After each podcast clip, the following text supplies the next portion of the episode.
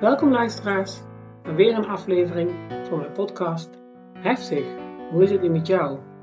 In elke aflevering ga ik in gesprek met iemand die of een heftige situatie mee heeft gemaakt, of een heel bijzonder leven heeft gehad, of impactvol werk heeft.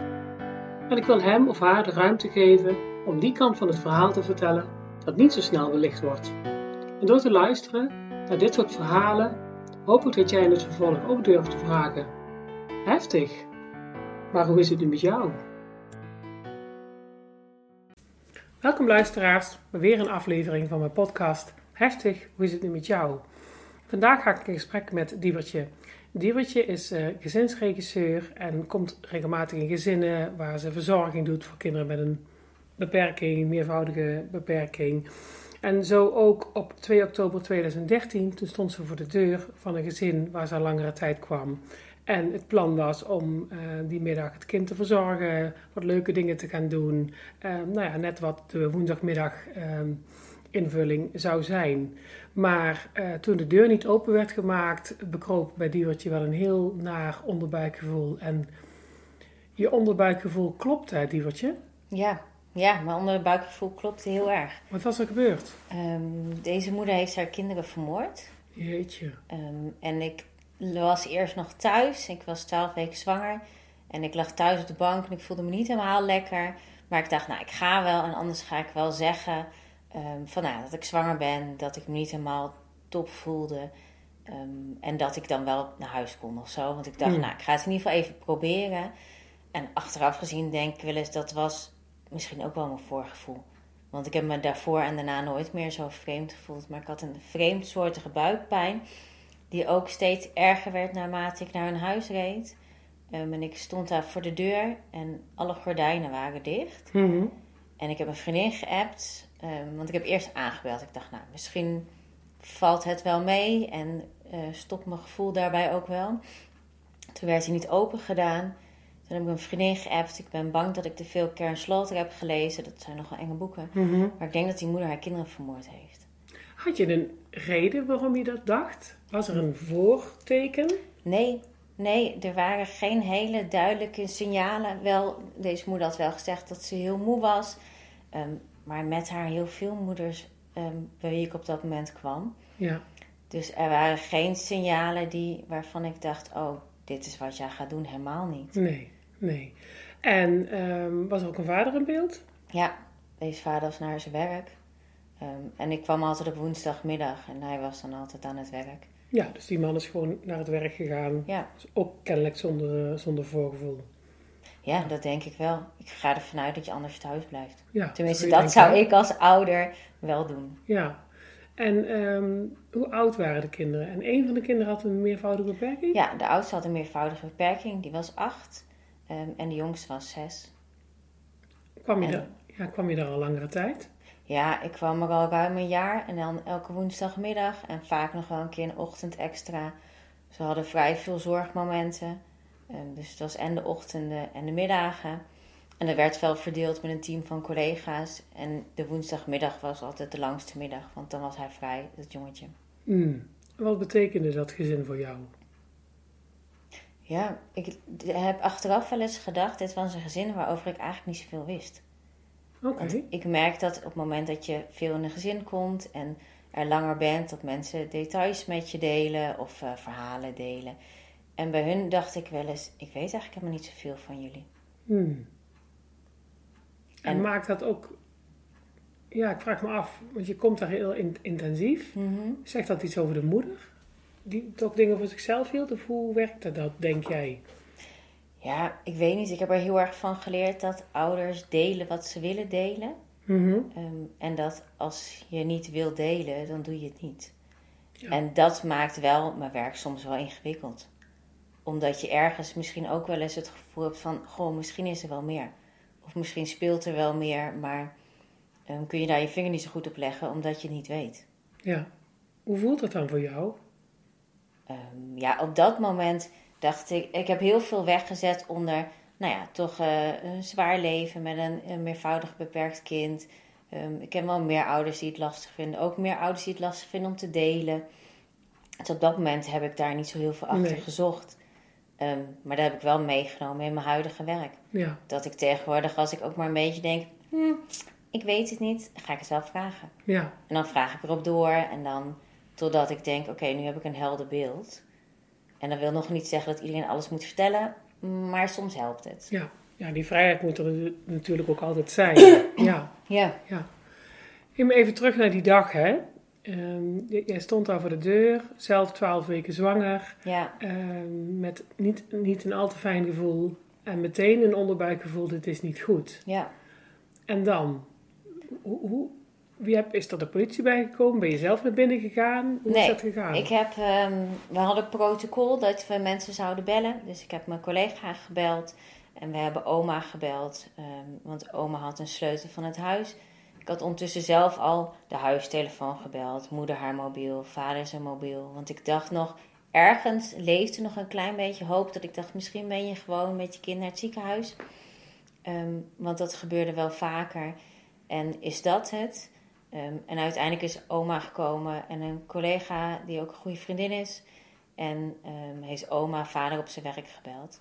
En vader gaf toen aan, bel de politie maar. En toen is de politie gekomen. Dat is ook geen normale reactie van een vader, hè?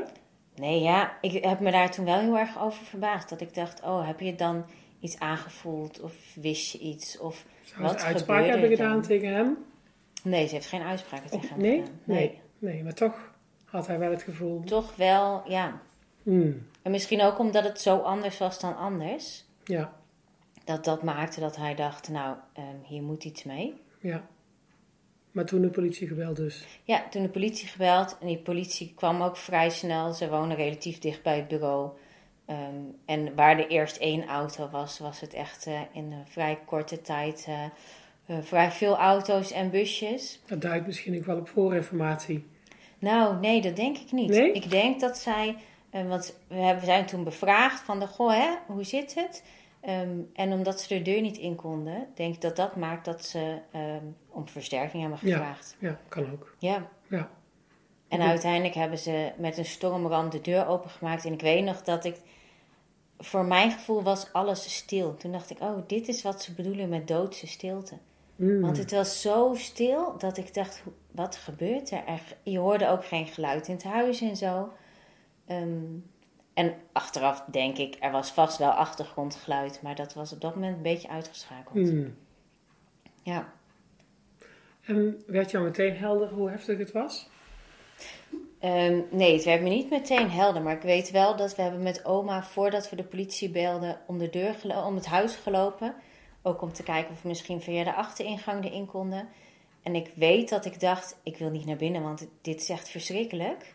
En als jij als oma zijn er naar binnen gaat, dan moet ik als hulpverlener mee. Hmm. Want dat gevoel had ik heel erg, want ik dacht, ja, Ik kan haar niet alleen laten ik kan gaan. je niet alleen laten gaan. Maar ik dacht ook, ik wil hier absoluut niet naar binnen. Maar ook dat was voorgevoel en niet heel erg gebaseerd op iets. Ik ben ook wel heel erg geschrokken van mijn eigen voorgevoel. Omdat ik dacht, het klopte dus wel. Ja. Het klopt inderdaad dat deze moeder haar kinderen vermoord had. Wie, wie heeft jou dat verteld? Ehm, dat deze moeder het gedaan had? Nou, eh, wat aangetroffen? Kon de politie dat meteen vertellen? Ja, nee, de politie kwam naar buiten, heeft aangegeven ehm, dat ze een van de kinderen gevonden hadden. Toen hebben wij gezegd, maar er is er nog één. Dus toen zijn ze weer naar binnen gegaan en dan sta je daar te wachten. Dat zijn hele lange momenten. En toen kwamen ze terug met dat ook de andere kind gevonden was. Hmm. Wat was er gebeurd? Ehm, uiteindelijk kwamen we erachter dat die moeder haar kinderen de keel door heeft gesneden. Jezus. Ja. Ehm, Ja. En dat was, ik, ja, ik vond dat wel heel, heel intens. Ook dat ik dacht, jeetje, wat een, wat een gruwelijke manier. Mhm. Ehm, en dat heeft me ook wel heel lang bezig gehouden. Dat ik dacht, hoe kan dit? Wat, wat gebeurt er dan? En ik heb heel lang gedacht, als ik snap wat er gebeurt, dan kan ik het loslaten. En dan kan ik het ergens een plekje geven. Hmm. Ehm, maar ik snap het niet. En- Nee, maar het is ook niet te snappen, hè? Nee, en dat weet ik inmiddels. Dat heeft heel wat jaren geduurd. Ehm, maar inmiddels weet ik wel dat het ehm, voor mij niet te begrijpen is. Nee. En misschien voor deze moeder zelf ook wel niet. Nee, nee. Kijk, we gaan ervan uit dat wij een gezond brein hebben. Ja, En we kunnen er dan toch wel eh, vanuit gaan dat deze moeder niet een super gezond brein heeft. nee, Dat maakt dat iemand in staat is om zoiets te doen. Ja. Vanuit een gezond brein is dat natuurlijk nooit te begrijpen. Nee, maar het kleurt wel je wereldbeeld. Want ik dacht wel, als jij het kan, dan kan iedereen het. Ja? Ja. Je, kun je zo tegen dingen aankijken? Ja, Ja. want ik was natuurlijk zwanger, dus ik heb het heel erg geparkeerd. Ook alle gevoelens die ik erbij had, want het was zoiets groots dat ik dacht, als ik nu al zo van slag ben, wat doet het met mijn baby? Mhm. Ehm, en toen werd onze dochter geboren en dan ging ik naar mijn werk en dan zei ik tegen mijn vriend: Luister, als je denkt dat je haar iets aan wil doen, dan zet je haar in het bedje, ga je naar buiten, doe je de deur op slot, bel je die en die en die. En dat, ik heb dat heel vaak herhaald totdat hij op een gegeven moment zei: "Die- Nu moet je stoppen, want ehm, ik ga haar niet vermoorden of iets. En het is niet oké om dat constant maar te denken. Maar dat was wel dat ik dacht: Ja mijn vertrouwen in de mensheid was Hmm. wel een beetje beschadigd. Ja. ja, dat blijkt wel. Hè? Dat, Ja. dat is op die manier naar dingen te kijken als je zelf een kind krijgt. Ja, Ja, ja. ja. In die dagen na de moord ben je ondersteund? Heb je hulp gehad? Wil je daar iets over vertellen? Hoe werd er met je omgegaan? Ehm, ik heb wel, er is wel hulp aangeboden, maar ik merkte ook wel dat, dat ik op dat moment ook vooral dacht, ik wil dit helemaal niet. Mhm. Ik was een beetje, ik denk dat ik wel een beetje in shock was. Ehm, dus er is wel aangeboden dat je met slachtofferhulp kon praten. Maar ik dacht alleen maar, ja, wat moet ik zeggen dan? Mhm. Wat moet ik zeggen dat. ehm, want het voelt heel naar, want het is een enorme impactvolle gebeurtenis. Ehm, en ik dacht, ja, wat ga jij zeggen dat ik me nu anders ga voelen? Mhm. Dus ik heb er ook geen gebruik van gemaakt. Nee, dat heb je afgewezen. Ja, Ehm, en ik heb wel de bedrijfsmaatschappelijk werkster uiteindelijk gesproken. Maar ik merkte ook dat zij niet helemaal goed aan kon sluiten bij wat ik op dat moment nodig had. Oké. En ik wist dat zelf ook denk ik niet zo goed. Nee, dat is best wel een zoektocht. Ja. Wat heb ik nodig? Maar wat, wat deed zij waaruit je opmaakte van ze sluit niet goed aan? Wat, wat vond je daarvan? Of hoe ervaarde je dat? Ehm, nou ja, het was natuurlijk al. Ik, voor mijn gevoel moest ik daarheen. Omdat het was vanuit mijn werk aangegeven: dit, dit is wat er nodig is. Ehm, dus ik had daar al wat weerstand op. Ik denk dat dat ook niet hielp. Ehm, nee, en ik, het niet. nee. en ik had mijn verhaal daar gedaan. En nou, gewoon vrij, vrij gedetailleerd. Maar ook misschien bijna wat emotieloos. Omdat ik dacht: als ik het zonder emotie vertel. Ehm, dan kan ik het gewoon vertellen. En ik voelde me op dat moment ook bijna een beetje afgestompt of zo. Mhm. Dat ik dacht, ja, dan zit ik hier en wat ga jij dan zeggen? En ik zei, ik heb gewoon heel veel vragen.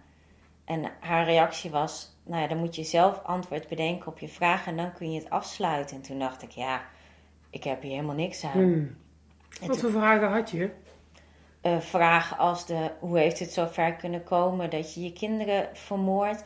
Ehm, heb ik iets gemist? Heeft iemand anders iets gemist? Ehm, hadden we het grote plaatje niet compleet? Ehm, en, en wat is er dan gebeurd? Hele logische vragen, hè?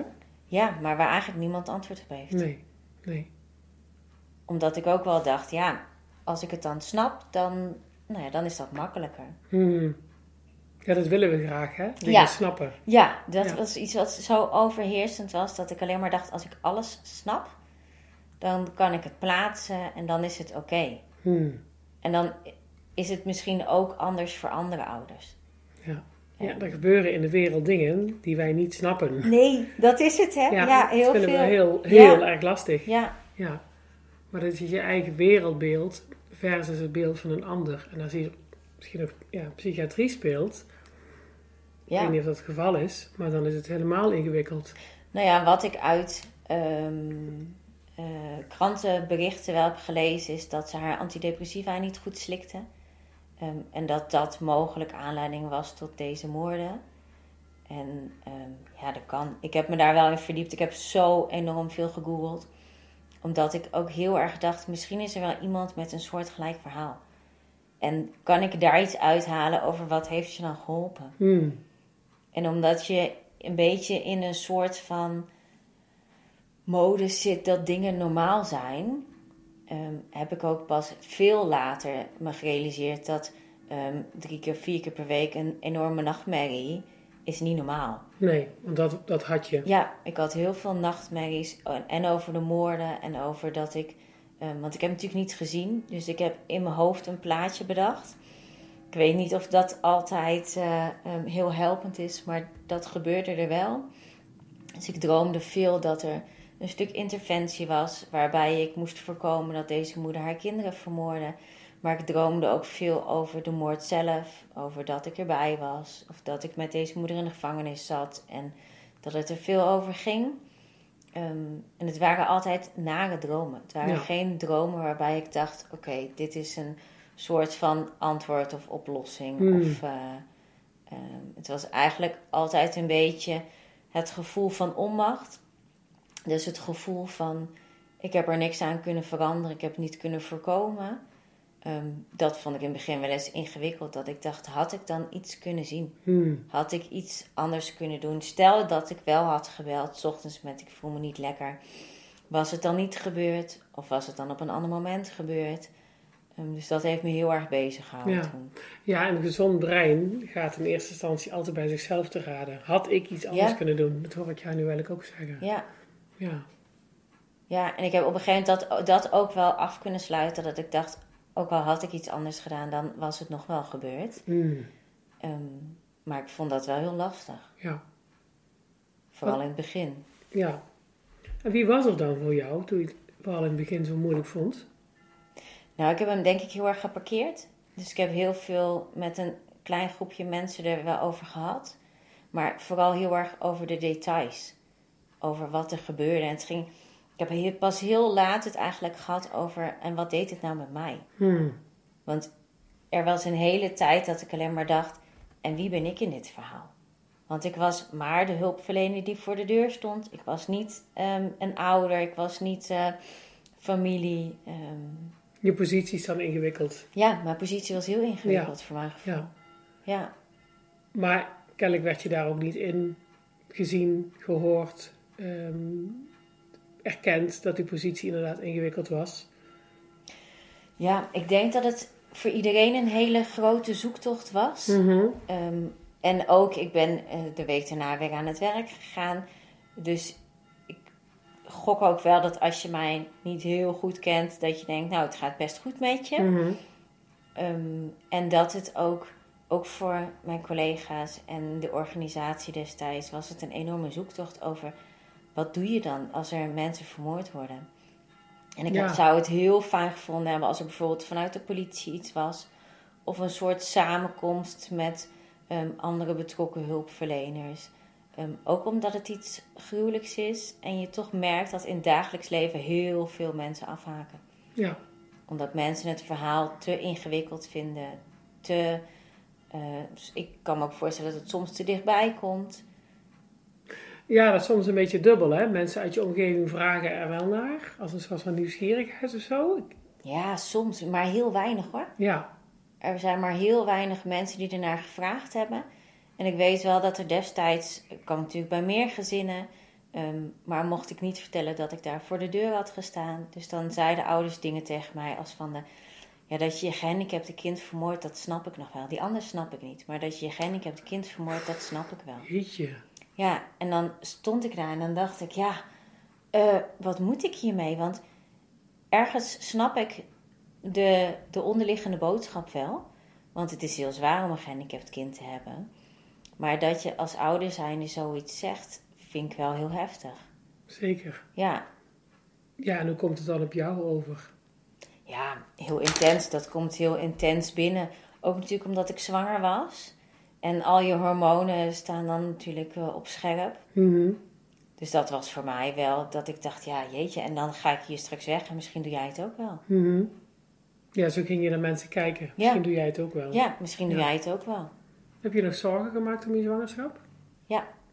Ja, ik stond daar voor de deur en toen dacht ik echt, ehm, als ik zo strik, misschien ben jij je doodgeschrokken als baby zijn. Ja, jouw kleine prulk in de buik. Ja. Ja. Ik was ook heel blij. Ik had de dag daarna toevallig een echo. En ehm, ik weet nog dat ik daar zat en dat ik tegen die assistent zei... Ja, ik vond het heel naar hoor, want eh, dit en dit en dit is er gebeurd. En later hoorde ik dat zij zelf een meervoudig gehandicapt kind had. Dus ik dacht, oh sorry, misschien heb ik je nu iets heel naars verteld... Ehm, maar ik dacht alleen maar, ik moet weten of het goed is met die baby. Ja, En dan was het gelukkig. Ja. Dus ik dacht, oh, fijn. ja, Je doet het nog. ja, Maar dat was wel dat ik wel voor mezelf heel erg het gevoel had met de...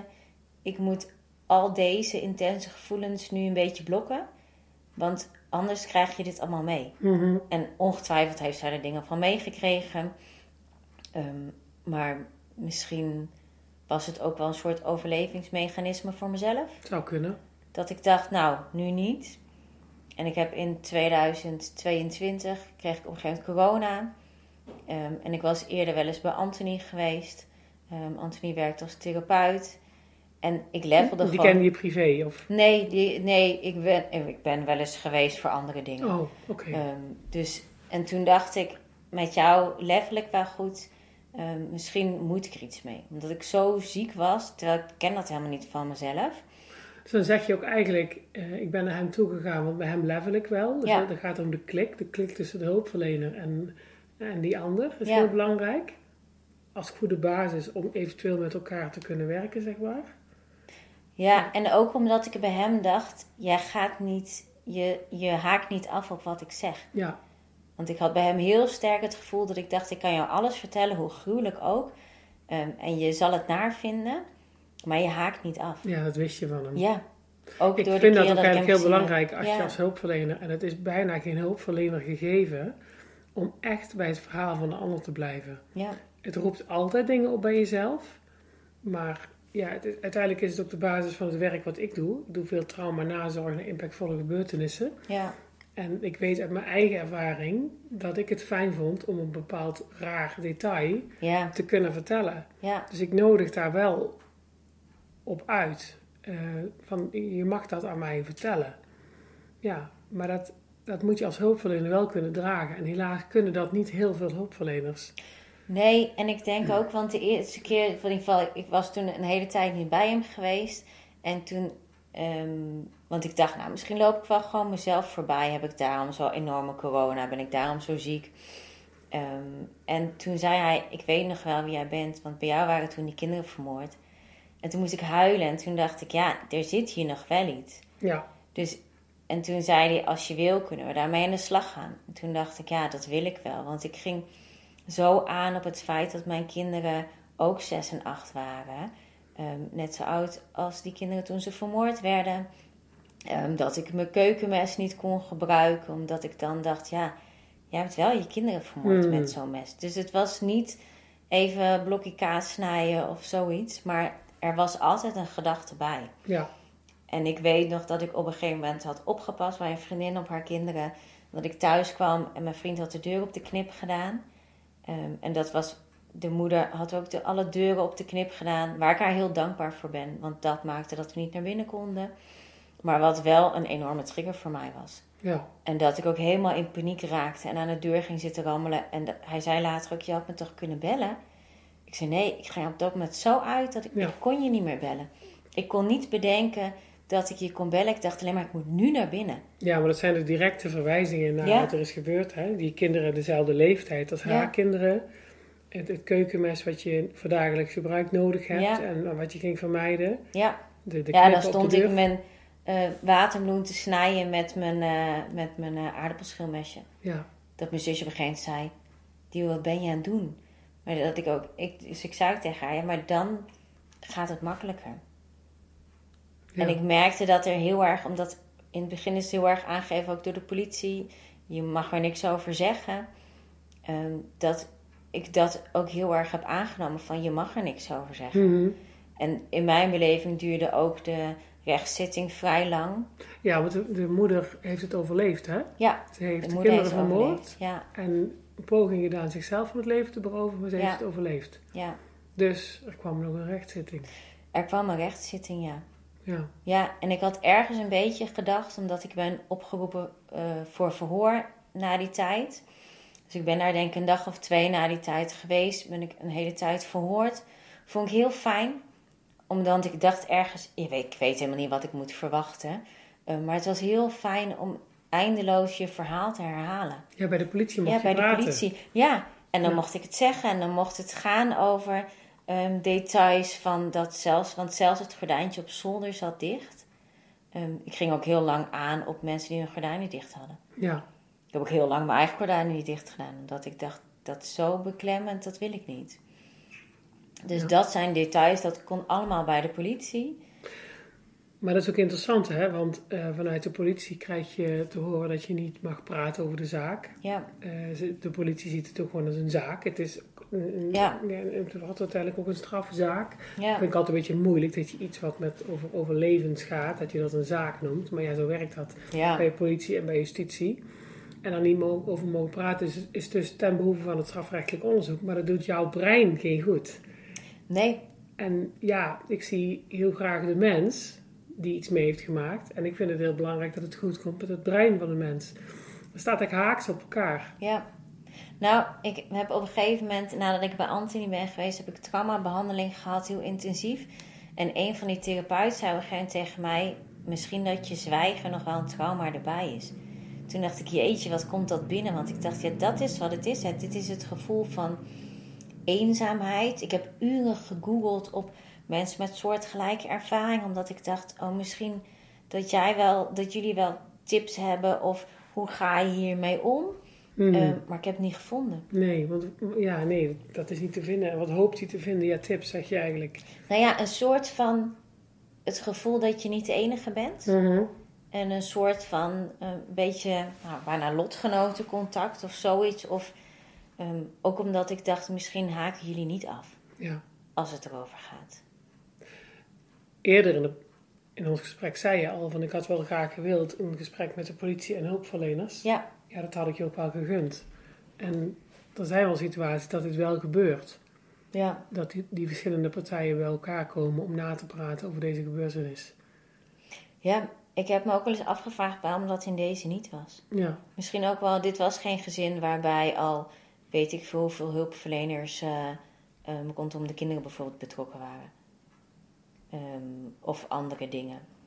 multiproblem gezin. Nee, het was geen dat multiple. was het niet. Nee, Nee. Nee, en, dat, nee. en bij die multiproblem gezinnen heb je dat inderdaad wel. Dat er heel veel. Nou ja, dat is misschien ook wel ehm, normaal gesproken. Heb je wel eens een MDO of je hebt wel eens een groot overleg. Eh, maar als je maar voor één kind komt en dat gaat op dat moment in die zin, ehm, zijn er geen grote problemen. Dan Nee. is dat overleg er niet. Ja, en eh, MDO is een multidisciplinair overleg hè, met meerdere hulpverleners. Ja, en dan heb je tegelijk, tegelijkertijd meerdere mensen die betrokken zijn. Maar dat was in Ja. ieder geval niet. Nee, maar dat is wel wat ik eruit mee heb genomen. Ja, Want tegenwoordig, ook al kom ik alleen voor het kind, vraag ik wel door over: nou, zijn er nog andere mensen betrokken? Mag ik daar dan contact mee opnemen? En het hoeft niet altijd een enorm groot overleg te zijn of lang overleg. Maar wel dat ik denk, dan heb ik misschien het complete plaatje. Mhm. Want, nou ja, dat geeft mij wel het vertrouwen dat als ik een completer plaatje heb, dat ik ook een zo volledig mogelijk beeld heb. ja. Want zeg je daarmee, ik had bij dit gezin niet een volledig, zo- zo'n volledig beeld? Nee, dat denk ik niet. Nee. als ik hoor wat voor betrokkenen er verder nog waren, ook voor deze moeder, ehm, waarvan wij het gewoon niet wisten. En dat is natuurlijk, hè, als, jij, als ik niet voor jou kom en ik kom voor je kind, dan is het aan jou wat je vertelt. Mhm. Dus dan kun je kiezen, wil ik vertellen dat ik bijvoorbeeld bij een psycholoog of een psychiater loop, of hou ik dat voor me? Ja. Ja, dus ik, ik, dan zeg je eigenlijk van, ehm, en er was meer aan de hand met moeder, maar jij wist dat niet. Nee. Nee. Nee, ik heb bijvoorbeeld ook uiteindelijk op het internet gelezen dat zij antidepressiva slikte. Dat wist je helemaal niet. Nee, nee, daar ging het niet over. Want ik denk wel eens, goh, ehm, het had haar misschien ook wel geholpen. Om wel je verhaal te doen. Om wel Mhm. te zeggen, eigenlijk voel ik me echt heel ellendig. Mhm. En ik vind leven heel zwaar. Mhm. Ehm, juist ook misschien buiten de gesprekken met een psycholoog bijvoorbeeld. Ja, het is heel logisch wat je zegt. Want een, zelf een psychiatrisch beeld hebben en een kind hebben met een meervoudige handicap, Ja, ja, dat is anders dan ouders die goed in hun vel zitten. ja, en ik denk ook voor die ouders is het al heel moeilijk. Zeker. Dus Ja. ik denk dat als je dan ehm, het heel erg. Als je dat kan delen, als je als ouder kan delen. Ik vind het echt heel zwaar en heel ingewikkeld. En ook het. We zitten natuurlijk altijd in mensen hun huis, in hun privéomgeving. Dat doet iets met je relatie. Ja, En voor sommige ouders ehm, meer, denk ik, dan voor anderen. Ja, Sommige ouders delen heel makkelijk en sommige ouders delen eigenlijk bijna niks. ja, En dat mag en dat is helemaal oké. Maar ik vond het wel eens zoeken voor mijn beeldvorming over hoe zit het nou? mhm, Waar is het grote plaatje? ja. Ja, en, en kun, je, kun je dingen inderdaad alleen vanuit een eh, eh, smal plaatje eh, aangaan, zeg maar. Kun je alleen maar voor het kind zorgen, terwijl je niet de context weet. Dat je niet weet hoe het met vader zit, niet weet hoe het met moeder zit. Ja, Nee, uiteindelijk denk ik het niet. nee. Want, en natuurlijk, in de basis gaat het dan op dat moment daarom, om de zorg voor het kind. Maar het is altijd groter dan dat. Ja, dat blijkt nu Ja. wel. En gelukkig meestal niet, maar ja. Nee, nou ja, maar en in, in de meeste situaties gaat dat goed en is dat ehm, helemaal oké. En is er ook wel oog voor, hè, voor de ouders in het verhaal. Ehm, maar niet op zo'n manier. Nee. Hey, die moeder ehm, is uiteindelijk veroordeeld. Ja. Ben je nog bij rechtszaken geweest? Heb je nog wat teruggehoord over de rechtszaak? Nee, ik heb, wat ik heb gehoord heb ik gegoogeld. Ik vond het heel intens, want haar eerste rechtszitting ehm, stond allemaal op Twitter. Dus ik kon meelezen met de journalist die dat op dat moment wel in de rechtszaak was. Want ik had er heel graag ergens wel bij willen zijn. Omdat ik ook heel erg dacht, ja, ik wil je eigenlijk een keer zien. Mhm. Gewoon als van mens tot mens. Maar ik weet niet of ik met je wil praten. Dat heb ik heel lang gedacht. Dat ik dacht, ik wil niet met je praten. Ehm, ik heb op een gegeven moment wel deze moeder ook brief gestuurd in de gevangenis. Omdat ik dacht, ergens moet ik er iets mee. Dat ik, Mhm. ik me oncomfortabel voel. Ehm, en ik had ergens de hoop dat zij misschien met een soort van verklaring kwam over wat maakte dat het zo ver kon komen. Ehm, dus ik heb daar toen ook wel meerdere brieven gestuurd, ook wel reactie op gehad. Maar ook dat was, ja, het was ergens fijn dat ik reactie kreeg, maar het gaf alsnog geen antwoord op mijn Hmm. vraag. Wat was de toon van de reactie? Ehm, ja, eigenlijk bijna een beetje medeleven met, ik vind het zo erg voor je dat jij daar stond en dat je Oh. zwanger was. En dat ik dacht, oh ja, dat, ik vond het, ik snapte hem ergens wel vanuit haar gezien, maar ik vond hem wel ingewikkeld voor mezelf. Hmm. Ook omdat ik nog steeds puzzelde met, ja, maar wie ben ik dan in het verhaal? En dat was voor mij ook toen wel de motivatie dat ik dacht, ik ben geen slachtoffer. Dus slachtofferhulp had ik niet het idee dat aan kon sluiten. Ik heb er nooit gebeld, dus ik weet het niet. Ik heb het niet geprobeerd, maar dat was wel dat ik dacht, ja, wie ben ik in dit hele verhaal? En Ja. ik heb in de laatste jaren wel geleerd dat ik wel degene was die voor de deur stond. En dat het wel mijn trauma was wat ik daar opliep. Ja, En ik vond dat heel lang heel lastig, want ik dacht, ja, dan ga ik jou als moeder zijn niet kwalijk nemen misschien. Ehm, terwijl zo voelde ik dat niet. Maar het was natuurlijk wel mijn trauma door wat zij had gedaan. ja. Waar had je op gehoopt als antwoord te krijgen?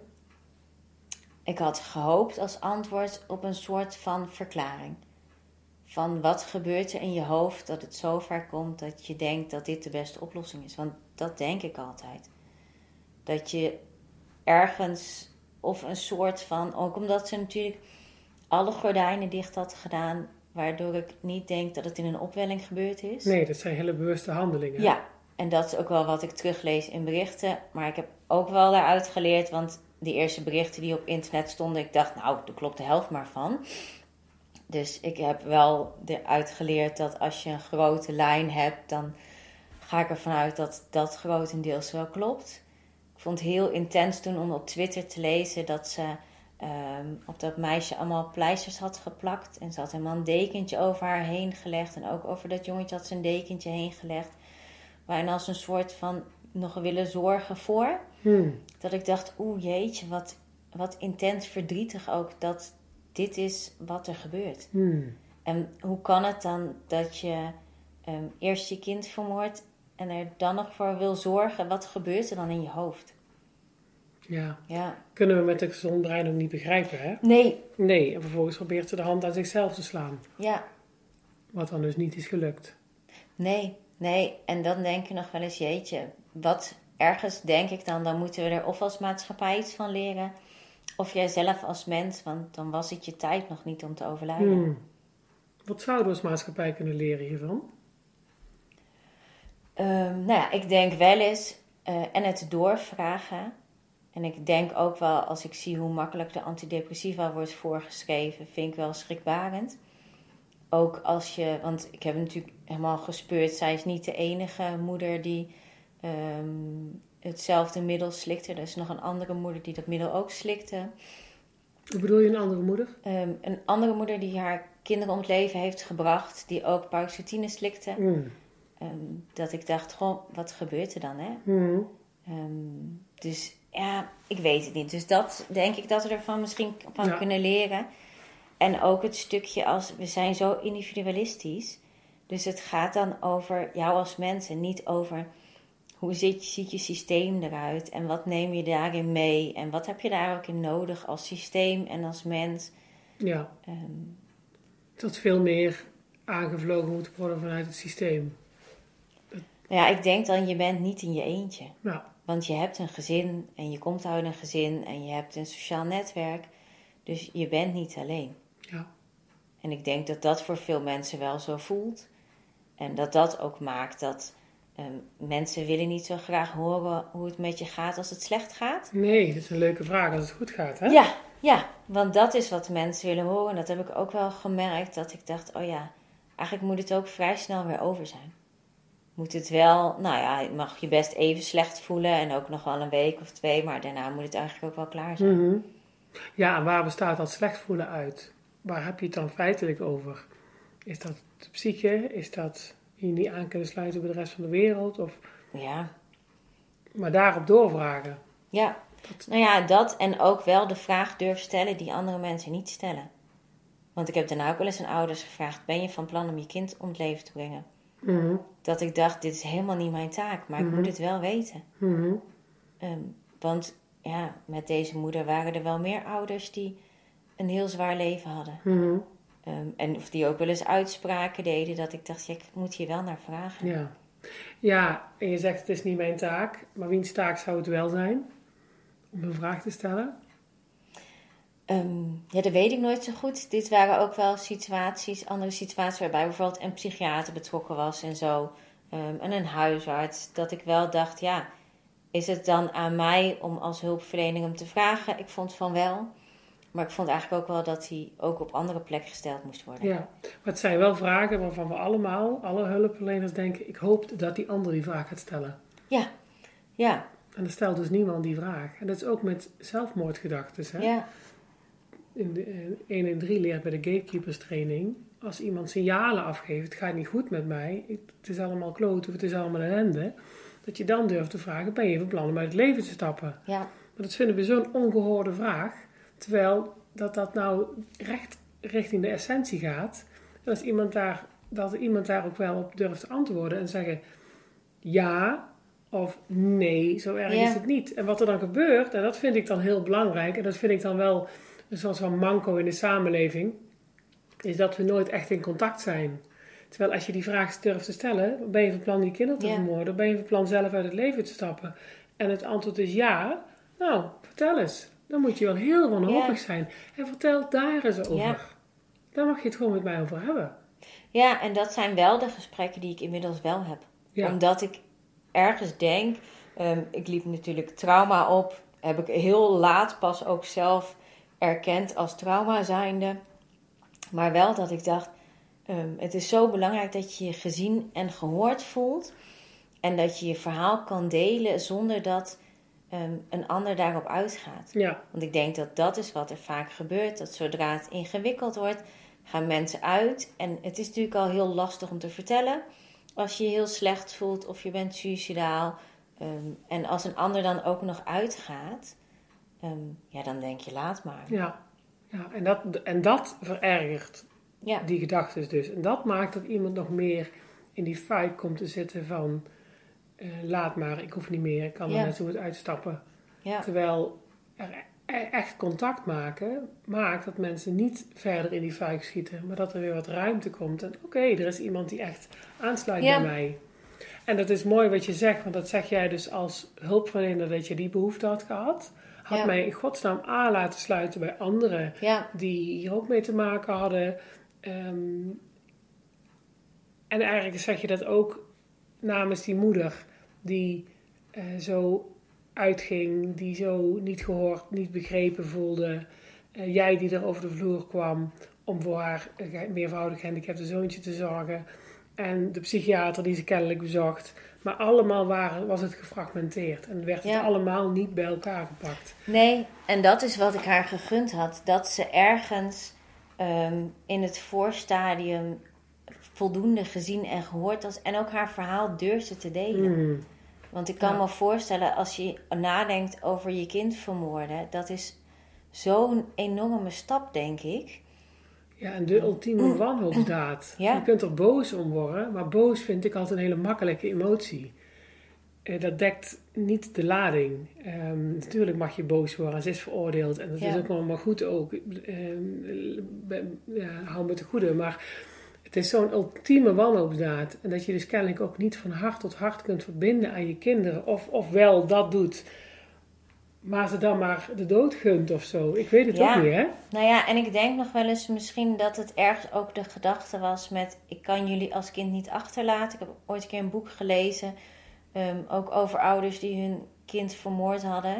Ik heb één boek gevonden, eh, vorig jaar of zo, ehm, in mijn zoektocht. En waarbij ook wel stond dat er sommige ouders zijn die zelf suicidaal zijn... maar hun kind niet achter kunnen laten en daarom hun kind meenemen de dood in. Mhm. En dat is wat ik wel eens denk bij deze moeder. Denk ik gewoon, misschien was dat de achterliggende drijfveer. Het zou best kunnen. En dat is ook dat ik denk, je zit dan in de gevangenis. Maar volgens mij is je hoofd je ergste gevangenis. Want Mhm. je bent constant met je eigen gedachten. Ja. Ehm, ja, ik denk dat dat wel... ehm, dat is ook wat ik haar geschreven heb in mijn brief. Ik gun je behandeling. En ik gun dat je gehoord en gezien wordt daarin. En dat je ehm, op den duur je leven weer op kan pakken. Want ik Ja. denk dat dat een heel ingewikkeld proces is. Ja, dat lijkt me ook. En zeker, dat zeg Ja. je mooi, je hoofd is je ergste gevangenis, zeg maar. Ja, Eh, En, en die gevangenis neem je overal mee naartoe. En dat Ja. is niet klaar na zoveel jaar zitten, zeg maar. nee, Nee. nee, En misschien begint dat dan juist pas. Hmm. Want dan moet je weer meedraaien in de maatschappij. Ja, inderdaad. En je hebt haar niet meer gezien of gesproken, de moeder? Nee, Heb je de kinderen nog mogen zien? nee, ook niet. Heb je de vader nog gezien? Ehm, ja, op de uitvaart, maar verder niet. Dat was toen ook aangegeven dat we mochten wel. Ik heb hem eh, ook nog wel eens een kaartje gestuurd op 2 oktober. Ehm opa's en oma's ook wel eens. Ehm, maar dat was ook gezegd, wij mochten geen contact zoeken met familie. Nee. Dus je mocht wel een kaartje sturen met Jok, denk aan je, maar dat was het. Terwijl ik wel dacht, hoe zit het? Ik heb wel nog een gesprek gehad met ehm, de oma die ook voor de deur stond, met haar man erbij.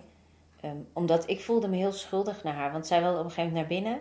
Toen heb ik gezegd, ja, maar je mag niet naar binnen, want het is daar heel erg. Dus je moet hier blijven staan. Toen dacht ik, ja, dan heb ik dus voor jou bepaald dat jij niet naar binnen Mhm. mocht. Vond ik wel een beetje ingewikkeld. Ehm, dus ik heb daarna nog wel een gesprek gehad met haar. Maar dat was het dan ook. Ja. ja. En je mocht geen contact opnemen. Voor wie mocht je dat niet? Ja, dat was door de politie aangegeven bij eh, eh, mijn leidinggevende destijds. Dat dat, omdat het natuurlijk strafrechtelijk was. ingewikkeld hè. Ja, Want je hebt altijd de, eh, wat we eerder ook al zeiden, wat belangrijk is ten behoeve van het strafrechtelijk onderzoek. ja. En wat is belangrijk ten behoeve van jou? En dat staat ook eigenlijk haaks op elkaar. Je hebt duidelijk een andere behoefte, je wilde dat wel. Ja, ja, ik wilde het wel. En ik wilde het er ook wel. Ik heb er heel veel wel over gehad. Ook wel met een heel select groepje mensen. Eh, maar dan heel erg over wat er gebeurd was. Ehm, en ik denk in de laatste, nou, eh, twee jaar heb ik het ook heel veel gehad over wat het met mij deed. Hmm. Dat ik daar stond. En, en wat er daarna ook gebeurde. Want ergens sluit het in. En ook triggers en eh traumareactie. Ja, als dat erin sluipt, dan lijkt het ook normaal. Ja, Maar uiteindelijk heb ik ook wel geleerd dat dat niet de norm is. nee. En ben ik heel blij. Ik heb behoorlijk heftige EMDR gehad. Dat ik eh, ehm, ook gewoon weer zonder nachtmerries eh, elke week eh, te hebben. En dat ik gewoon weer mijn ding kan doen. En dat was ook wel wat ze toen tijdens de traumabehandeling noemden. En toen dacht ik, oh, dat vind ik een mooie. Het blijft altijd een nare herinnering. ehm, maar door wel de behandeling gaat wel het iets te scherpe randje Ja. af. Ja, Ja, dat is Ja. het. Hè? Het zijn plaatjes in je hoofd, die, die, Ja. die gaan niet weg. Het zijn ervaringen, die gaan niet weg. Maar de lading, die haal je er met traumabehandeling wel af. Ja, en dat merk ik ook wel. Als ik nu in de auto zit en ik hoor bijvoorbeeld op de radio dat iemand zijn kinderen vermoord heeft, ga ik niet meer half ehm, uit. Mhm. Eerder, als ik dat hoorde, dan kon ik mezelf daar helemaal weer zien staan. En het gevoel voelde ik dan weer. En dan was ik echt wel een paar dagen van slag. En inmiddels denk ik wel, ach wat naar dat het gebeurt. En ik hoop dat als er wel een hulpverlener betrokken is, dat hij ergens een keer um, iets van mij leest of hoort. Want ik heb op een gegeven moment wel, ehm, vlak voordat ik de traumabehandeling helemaal de diepte in ging, op een gegeven moment een bericht gedeeld op onder andere LinkedIn. Met eh, dit is wat er gebeurd is in grote lijnen. Dus ik stond daar voor de deur. En ik zou het zo fijn vinden om een soort van lotgenoten te vinden. Ehm, daar is heel veel reactie op geweest. Ook wel van mensen die zeiden, "Joh, ik heb soortgelijk iets meegemaakt. Ehm, dat ik dacht, oh, dat is zo fijn om er niet alleen in te staan. Ja, dat is een duidelijke behoefte van jou. Ja, En je werkt dan nog steeds in het werkveld? ja. Ja. Hoe, hoe, sta je er nu in? Hoe sta je in je werk? Hoe sta je privé? Ja, ik, nee, ik vind dat wel heel ehm, mooi om te zien dat ik hem meeneem als ervaring. Ik heb op een gegeven moment ook tegen al mijn cliënten gezegd van... joh, ik heb, ga traumabehandeling doen. Ehm, want eerst dacht ik, nou, ik ga het niet zeggen. En toen dacht ik, ik ga het wel zeggen. Want het maakt mij ook meer mens. Mhm. Ehm, en ik dacht, dit is ook nodig om te delen. Dus ik heb op een gegeven moment ook wel tegen al mijn cliënten gezegd... nou, ik ga traumabehandeling doen. Daarom was ik er drie weken niet. Ehm, was ook helemaal oké voor mensen. En nu vind ik het heel mooi om te zien dat mensen dan op een gegeven moment vragen... joh, maar hoe was dat dan voor jou? Want jij had ook traumabehandeling en herken je dit en dit en dit dan? En helemaal niet omdat het dan over mij moet gaan, maar wel omdat ik denk: oh, dit is wel wat maakt dat jij je niet zo alleen voelt in Ja. En je laat je als hulpverlener ook als echt mens zien. Ja. En hoeveel je daar dan weer in deelt, is ook weer aan jou natuurlijk. Ja, Ja, mooi. ja, zeker. Ja, ik denk dat we hem daar wel heel mooi rond mee hebben. Ja, denk ik ook. Ja, ik vond het wel een heel mooi gesprek vanuit een heel ander perspectief. Hè? De hulpverlener die voor de deur staat en dat vreselijke onderbuikgevoel Ja. had. Waarvan je hoopt dat het niet zo is. En ehm, hmm, het was wel zo. Ja, en ik vond het heel fijn om mijn verhaal te vertellen, ook omdat dat juist is waar ik zo naar op zoek ben geweest. Nou, ik hoop dan dat deze podcast daar ook in bijdraagt. Dat hulpverleners die een soortgelijke situatie mee hebben gemaakt, of mee gaan maken, waarvan je altijd hoopt dat het niet zo is, Ja, hier dan ook weer iets eh, uithalen. ja, dat hoop ik ook. Nou, ik wil jou eh, bedanken voor het eh, hele mooie, openhartige gesprek. Ja, jij ook bedankt. Ja, Ja. dankjewel. En luisteraars, bedankt voor het luisteren. Dankjewel voor het luisteren naar mijn podcast. Ik vind het super leuk om te horen wat jullie ervan hebben gevonden. Dus dan mag je me altijd een appje of een mailtje over sturen. Dankjewel en tot de volgende keer.